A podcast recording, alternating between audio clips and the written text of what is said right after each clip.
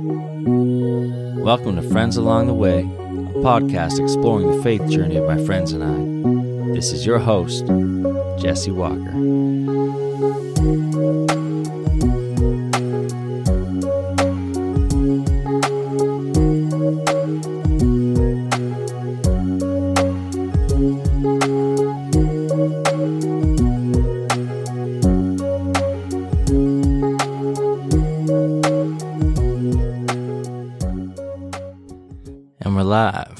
Welcome, everybody, to another episode of Friends Along the Way.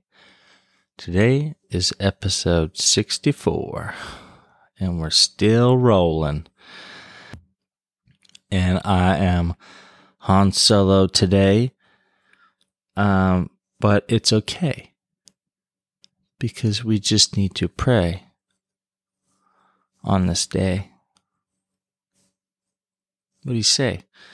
Um, so yeah, going on, it alone, going, you can go your own way.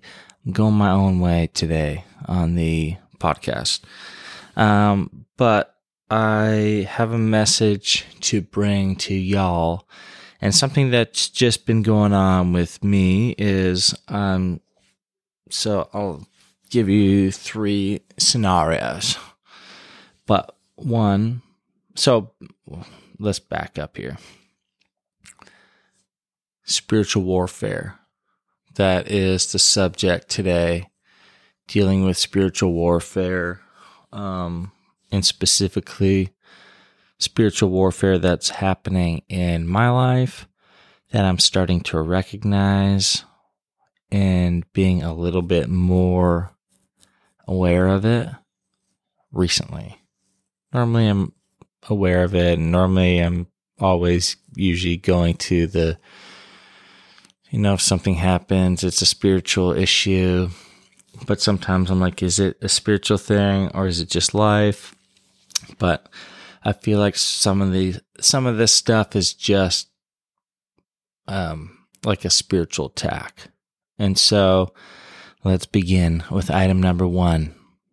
Item number one is my Jeep is still not fixed. It has been at the dealership for a several months, um, which sucks. I like, I think I had it for two weeks here in Cambria two or three weeks and then I brought it to the dealership and then it's been basically there since. So almost since I've been in California, it's been at the dealership. And the issue, as you guys probably know, is the dealership back in Canada is supposed to pay for the repair that needs to be done because they failed their safety. So it didn't pass their safety warranty, which is 30 days safety guaranteed. It failed. And so they are supposed to be responsible for having to fix it. And when I asked them, I said, Will you guys take care of it in California? Um, prior to me even signing the papers to buy this vehicle, they said, yeah, of course, it doesn't matter where it is. Um, if it doesn't meet its warranty, then we're we're responsible. We're taking care of it. I'm like, okay, great. So, sure enough, it happens while I'm on my drive. And so they're supposed to pay for the repairs. They told me go get it done at uh, a Chrysler dealership near you. And so I did. And then they were going to pay for the repair. I said, do you, how do you want the, to do this? Are you guys going to like send the money? Do you, and they're like, oh, you, you pay it and then send us the invoice and we'll pay you. And so I do that. And now they're like, yeah, we're not paying you. I'm like, wow.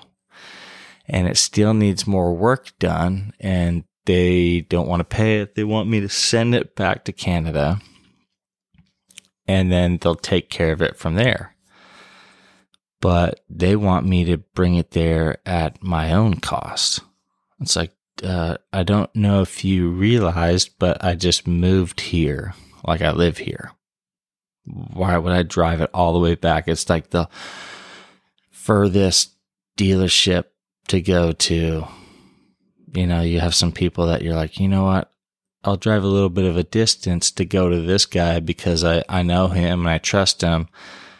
But nobody drives 42 hours to bring it to their dealership. So these guys are a little crazy and it's frustrating because they don't want anything to do with it, even though it's their responsibility. And, you know, so that's been really stressful because I just have this charge sitting on my, on my visa that I can't pay because it's a pretty big thing. And they told me in confidence that they were going to take care of it. And now they're not. And so spiritual warfare going on there because it takes, it's taking me out of my element. It's not allowing me to be able to do the work that I want to. I can't travel around here and do ministry stuff. I'm kind of like stuck in Cambria in my town. I can drive a little bit outside of it, but it's not like I'm driving a four hour distance on these nice people that are lending me their vehicle. Um, so I'm not going to just rack it up with miles. So it affects me that way where I don't have my own vehicle, so I can't go and do ministry stuff. Two, it's also affecting me emotionally because these guys are driving me insane.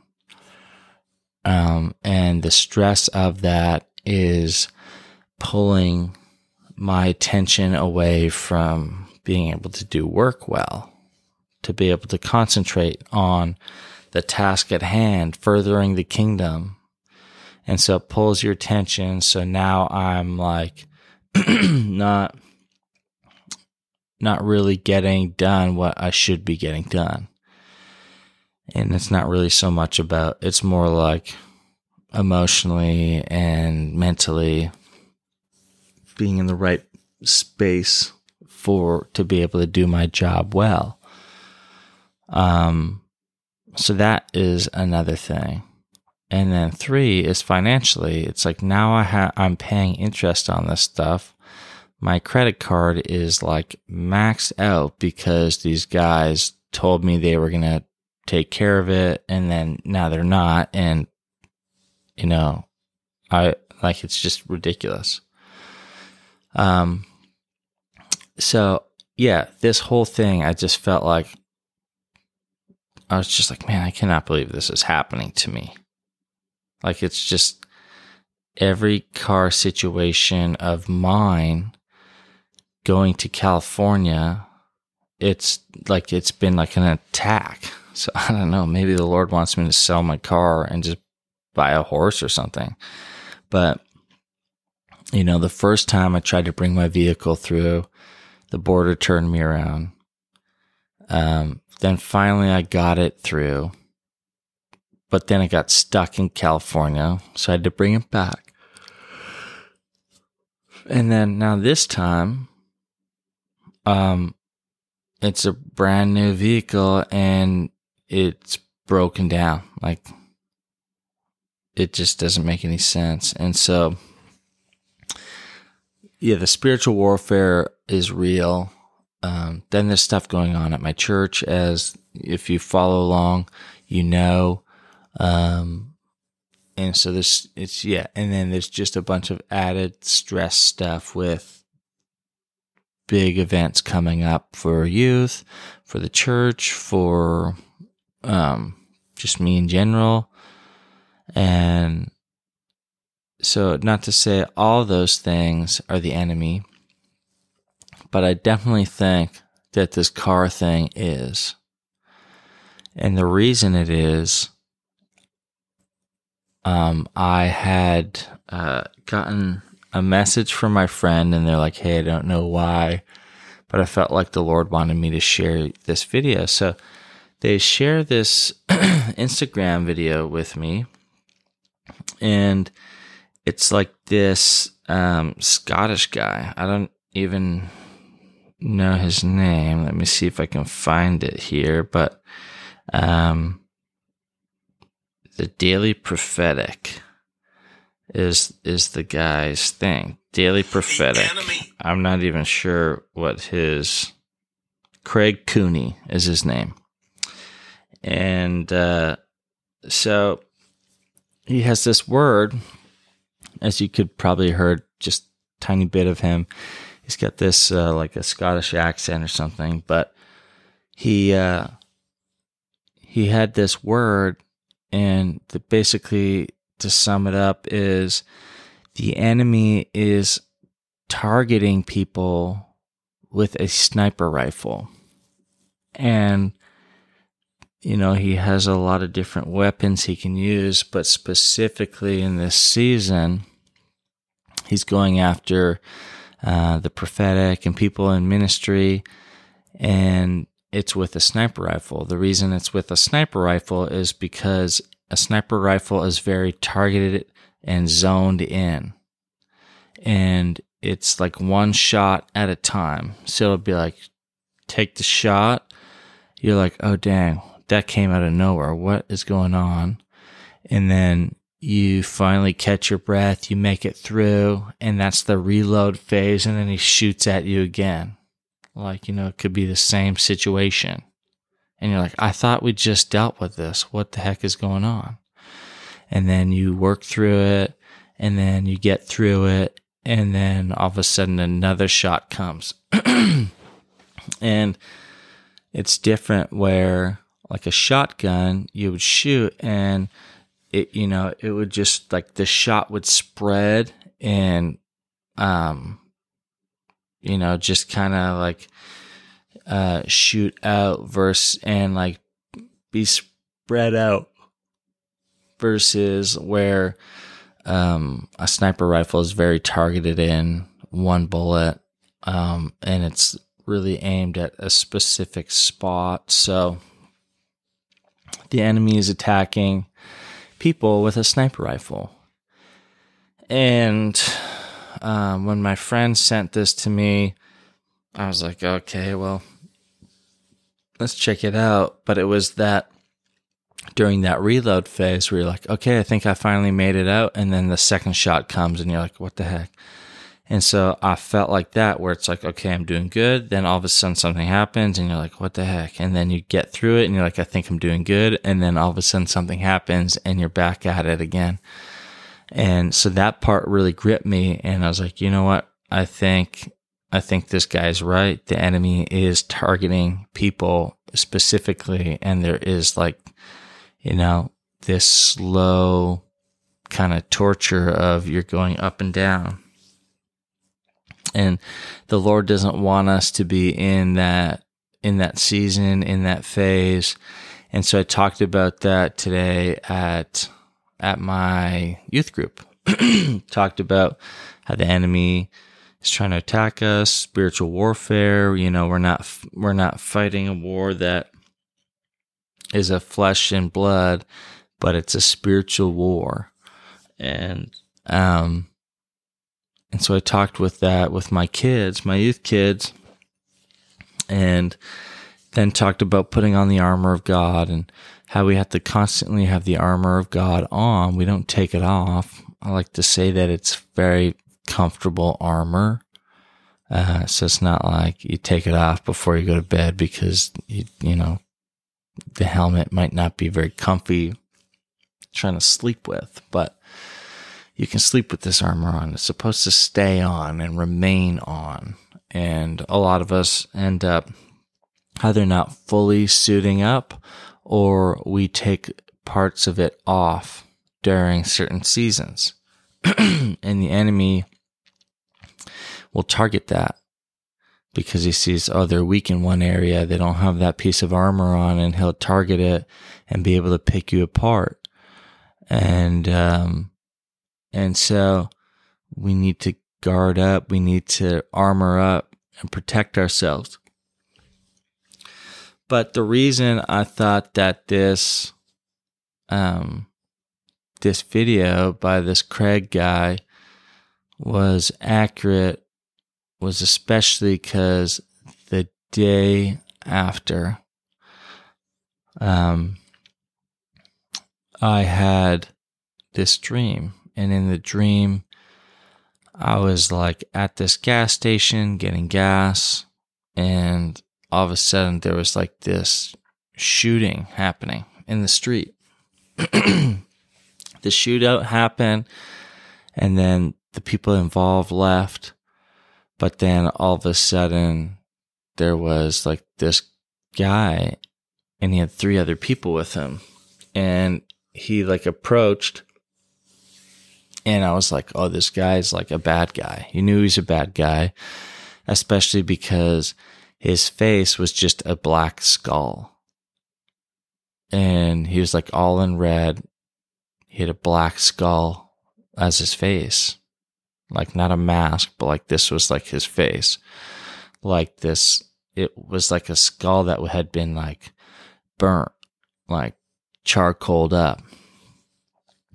And he's like, Hey, don't anybody talk about what you saw. Don't tell the authorities what you saw. If you do, then we're going to come after you. And to show you we mean business, look at this. And then I had a Jeep in the, uh, in the dream and it was a red Jeep and I see him. He grabs this gas nozzle and starts spraying the, the car with gas. And then I'm like, hey, hey, don't do that. Like, don't do that to my vehicle. it's not even mine. I'm borrowing it right now because my vehicle's like not doing well. And then and he doesn't care and he just lights this thing up. The car explodes, like the car's totaled. And I'm just like, what the heck? And then I ended up waking up from the dream and I was like, man, that's crazy. So maybe it could have been stress from this, but I had a dream prior to moving to California that I'd seen these four guys show up and like suicide bomb this church. And then they showed up the very next day and everyone's like, what the heck? And I go and I was like, what are you guys doing here? And they're like, yeah, we're here to disrupt the ministry going on. And so in that dream, there was four guys and there was one leader. And then in this dream, there's four guys accompanying this leader. And so I'm like, man, this I think is some principalities. Um, and they all answer to this guy. And so I feel like this dream, in the dream, it was kind of the Lord showing me and confirming, being like, this is some spiritual warfare stuff going on. Um, and you know, in some lights, it's very minor, but um, that minor thing can really turn into something bigger um, and really mess with you. And so I too need to check my armor to make sure I have all the armor from the armor of God on so that I'm not weak in an area, so that I'm not missing something in an area. But I also need to start praying more and spending more time in prayer in this um, about this situation. And so I need to pray more about it and um, really get on my knees and humble myself before the Lord and start praying and not to cease praying. You know, Daniel is asking the Lord for an answer to his prayer. He wants to know what the next move is.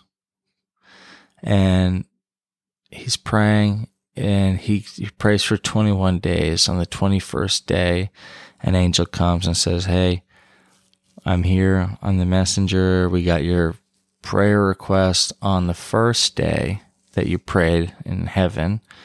Uh, and we are bringing you the, the request, the answer.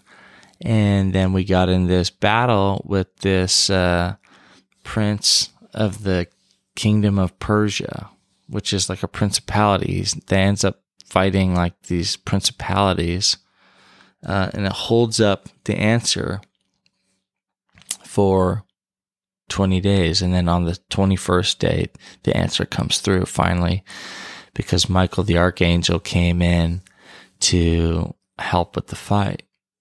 And so sometimes we pray for stuff and we don't see the answer and we just stop and we need to continue to keep praying for it no matter what, continue to go after it no matter what. And, um, pray against these situations and continue to pray until it's resolved because your prayer could be held up and uh, you just got to keep praying. Just keep praying. So don't give up. Keep the faith. Keep going.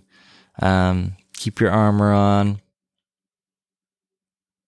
And yeah, just get yourself in truth. And uh, yeah, so that's kind of what I wanted to talk about with the spiritual warfare, kind of what's been going on, what I'm seeing. So, and I feel like that's for a lot of people. It's going to resonate where it's like you've got that up and down and it just continues to be like that. And I feel like the Lord's saying, no, it's not supposed to be like that. And we become complacent and just say, well, I guess that's life um, but I don't think that's really a great thing to just agree with. Um, no, that can't be. That can't be. Um, the Lord's plan for my life is continuous battles. I know that we're going to battle and we have issues and things like that, but um, yeah, I feel like there's, but there's specific things where the enemy is really hitting you. And so maybe if we can start praying against these things, um, we won't have to battle as much. We won't have as many ups and downs. Yes, we'll still have the ups and downs of life, but we might not have one big issue that we have to deal with because it's a thing of spiritual warfare. so let's be praying for that. And um, let me just pray. So, God, we just pray for everybody listening right now, Lord, that if um, they're going through the same situation where they feel like they're being pinpointed um, and attacked by the enemy, Lord, we just ask that you would give them the strength to just continue to move forward, to continue to take ground, to not let the enemy snuff out who you're calling them to be. That you've called each and every one of uh, the people listening into um, into a calling. That everyone has a calling, and the enemy knows how dangerous we are when we step into that calling. So, Father, we just ask that you would just encourage us to step into it, to keep moving, to resist the devil. Um, and then he'll flee. That's what you said, Lord. So, Father, we just ask for um, just favor and blessing, and for people in certain areas that we just rebuke the enemy of anything that he's targeting on our lives. We rebuke that in Jesus' name. We break off those targets in Jesus' name. And we put on the armor of God in Jesus' name. I just seen this picture of this fork and it was golden and it was like had some really nice designs on it. And you know i kind of thought of uh, you know the golden spoon but i felt like um, the lord is saying to somebody that um, he's given you this golden fork that it, it is a part of um, your inheritance and being a follower of god in the family of god the royal family of god that um, you get to dine like that. And I felt like somebody was thinking that maybe um, they don't, or they deal with that identity or that issue of being like, you know, God's giving me that authority that I am uh, part of the royal priesthood, that I am a part of God's family, which makes me, if He's the king, makes me a prince or princess. Um, if we're part of His family, then we get to have things like that. We eat from golden forks or a golden spoon. Um, so if anybody is is having an issue with accepting that fact or stepping into that truth, then Father, we just ask that you would just give them grace and that you would love on them and just continue to teach them about your truth, about your authority, about the um, spirit of adoption that you've placed on them, that you haven't just taken them, but you've signed a contract that they are now part of the family. And they do deserve everything that um, a king would give to his his son. So, Father, we just release that over over those people that are listening in Jesus' name. Amen. All right, y'all. I hope you have a great time listening to this, and we will catch you on the next one. All right. Goodbye. I hope you enjoyed this episode of Friends Along the Way. Be sure to follow, and we'll catch you on the next one.